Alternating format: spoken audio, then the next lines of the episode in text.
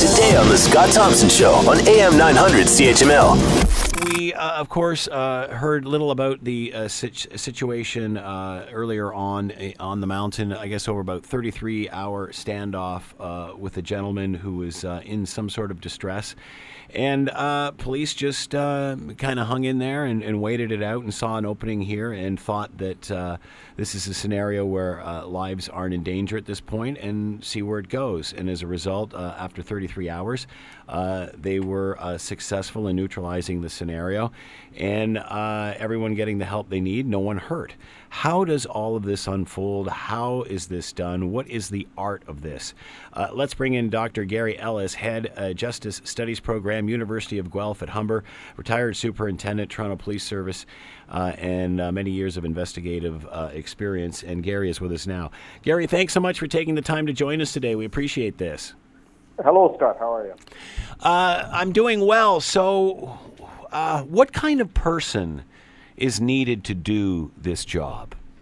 Well, it starts off with the frontline police officer has to be trained properly uh, when they get the first call. Actually, it goes to the call taker, the people in the radio room. It all starts there, whatever the call is, and they start rolling out the resources, but they have to do an assessment first. So the frontline officer gets there, and they need to be trained enough to recognize that. Uh, you can pull back, you can contain the person, and uh, you can call for the right resources and help.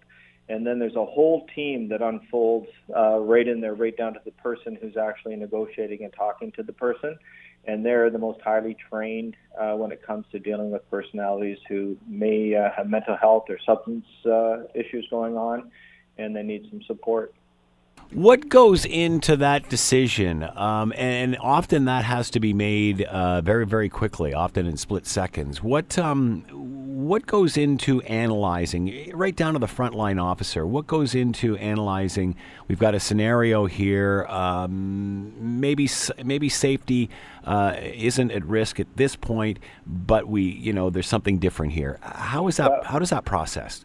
Well, you never take safety uh, for granted. You have to make sure there's no one else in danger in the house. There's neighbors. You don't know if they have weapons, what weapons they have. You don't know uh, if they are planning to hurt themselves or, uh, you know, uh, suicide by cop is uh, the term that's used. You don't know if they uh, want to take somebody with them. So there's a lot of front end assessment has to go into determining are they alone, are they contained, can you seal the house off to make sure they don't uh, do anything outside, are they armed, uh, do you need to evacuate the neighbors? So there's some real upfront safety concerns, and uh, even to the point of do you actually physically approach the house or do you try to make contact through telephone or otherwise?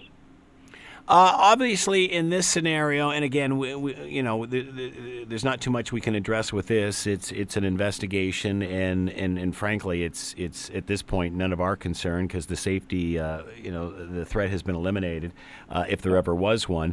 Uh, 33 hours. That's a long time to hunker down. What's that process like? And and and obviously, one person can't be doing this continuously, or I don't know, maybe they can. Explain that part of it to us. Yeah, it's hugely resource intensive. I mean, you've got to maintain the perimeters. There's an inner perimeter, an outer perimeter. You have a command post.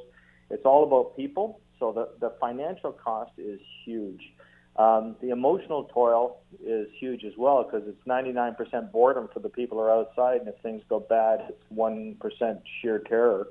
Um, the actual negotiators, they're in it for the long haul. Uh, the ones who are actually speaking to the person, because they establish the rapport, they establish the understanding, they get to know each other, and uh, the communication pathway is open. And it's difficult. It's not unheard of, but it's difficult to hand it off to somebody else in the negotiation. Um, but this is done. Normally, you, you rotate 12-hour shifts throughout this thing, uh, but there's a risk to that if there's a rapport already being established. So it's a long, hard slog for everyone involved. But then again, there's a life involved here, and uh, how much is uh, the price of a life? How would you do that handoff? Uh, you'd introduce a, a, the second or the third party into the conversation and uh, do an overlap. Ah. You'd have two people talking, mm-hmm. and uh, you know, as time goes on, the, the primary would be stepping back, the secondary would be establishing the rapport, and uh, you could even involve another person. But the more people, the more confusing, more confusing the message. Want to hear more? Download the podcast on iTunes or Google Play and listen to the Scott Thompson Show weekdays from noon to three on AM 900 CHML.